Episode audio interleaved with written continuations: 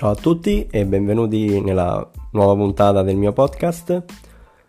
Nella, nello scorso episodio ho parlato dei ritmi biologici. Oggi andrò a parlare dell'omeostasi. Adesso andiamo a vedere cos'è insieme l'omeostasi. È la tendenza naturale al mantenimento di un relativo stato di equilibrio interno delle proprietà chimico-fisiche del nostro organismo i meccanismi omeostatici vanno ad agire nelle cellule, nei tessuti e anche negli organi e vanno a mm, riguardare ovviamente diversi parametri come ad esempio la temperatura corporea. Possiamo fare un esempio molto banale eh, ci troviamo in montagna fa molto freddo, nevica e la temperatura esterna è molto bassa. Ci aggiriamo intorno magari anche ai meno 4, meno 5 gradi, il nostro corpo eh, in quel momento tende a mm, portare appunto un, un equilibrio omogeneo, eh, specialmente sulla zona centrale del corpo, al mantenimento di una temperatura di 37 gradi centigradi circa. E oltre al parametro della temperatura corporea, eh, abbiamo anche il, ehm, il pH del sangue, il battito cardiaco, la pressione sanguigna e anche la concentrazione di glucosio nel sangue, quindi parliamo di glicemia, e molti altri parametri. Esistono due differenti tipi di meccanismi per regolare l'omeostasi. Parliamo del primo, il feedback negativo, che è un sistema di retroazione principale eh, di tutta l'omeostasi, che consente di produrre un cambiamento opposto allo stimolo iniziale, facendo sì che il prodotto finale di un processo inibisca il processo stesso.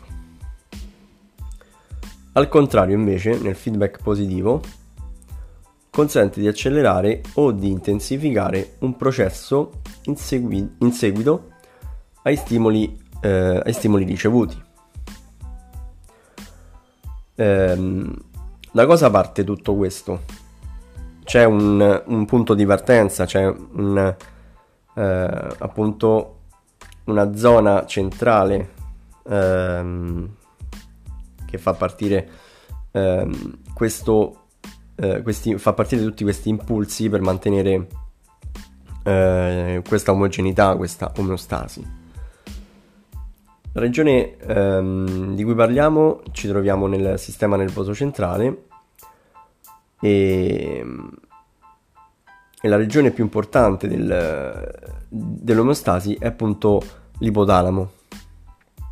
L'ipotalamo è quel ponte che, di, che mh, fa comunicare il cervello con il corpo e grazie ad esso che a sua volta va ad agire tramite il sistema endocrino, quindi appunto con il... Eh, grazie poi a tutto eh, ciò che riguarda eh, a livello ormonale tramite il sistema endocrino e il sistema nervoso autonomo. C'è da aggiungere inoltre che ci sono altri eh, due organi coinvolti in questo mantenimento omeostatico, ovvero il fegato e i reni. I problemi nel mantenimento dell'omeostasi possono ovviamente portare a che cosa? A uno squilibrio omeostatico.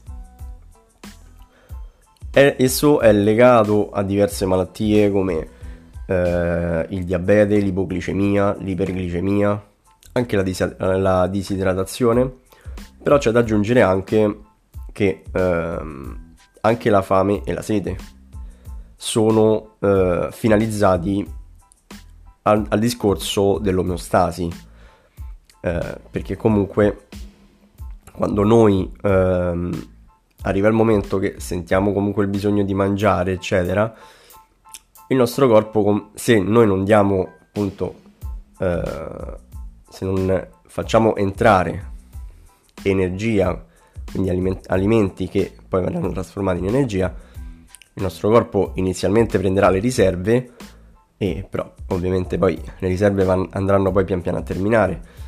Quindi bisognerà sempre mantenere un, eh, un equilibrio anche, in questo, in, anche su, questa, su questo specchio eh, da un punto di vista di energie, di nutrienti e, e anche di liquidi.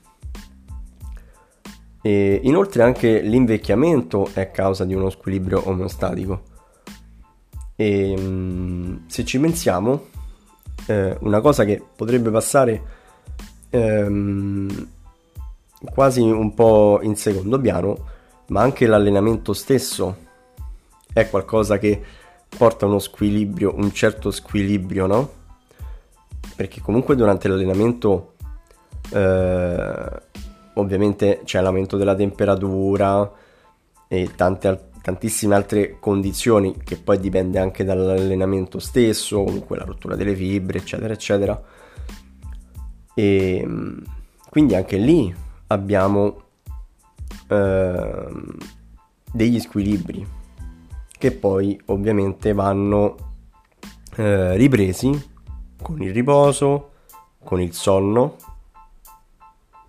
e ci sarà comunque una puntata intera dedicata proprio al sonno e, e poi ovviamente a susseguirsi con, eh, con l'alimentazione. Adesso eh, volevo chiudere qui la puntata eh, per quanto riguarda l'omeostasi, però volevo annunciarvi che nella prossima puntata ci sarà il primo ospite speciale. E sono contentissimo perché è un mio grandissimo amico da molti anni e mm, si chiama Ciro Botta. Parleremo insieme del suo libro, del suo primissimo libro che, che ha scritto, eh, Coriandoli di vetro. Quindi gli farò alcune domande eh, sul libro e mm, gli, ovviamente parleremo anche dell'argomento ehm, ovviamente delle sue esperienze di vita, delle sue esperienze sportive e si andrà a parlare anche di teatro perché lui oltre ad essere un, uno scrittore è anche un bravissimo attore teatrale, ve lo posso assicurare. E, ehm, e quindi niente, parleremo anche di... Eh, parleremo totalmente, la puntata sarà totalmente dedicata all'intervista di, di Ciro Botta. Quindi mh, mm, vi aspetto per la prossima puntata. Intanto vi mando un grande abbraccio, grazie sempre per seguirmi e per sostenermi. Sto vedendo eh, grandi e belle soddisfazioni sia sul, sul podcast anche via social e mi raccomando siate sempre di più. Un grande abbraccio e ci vediamo alla prossima puntata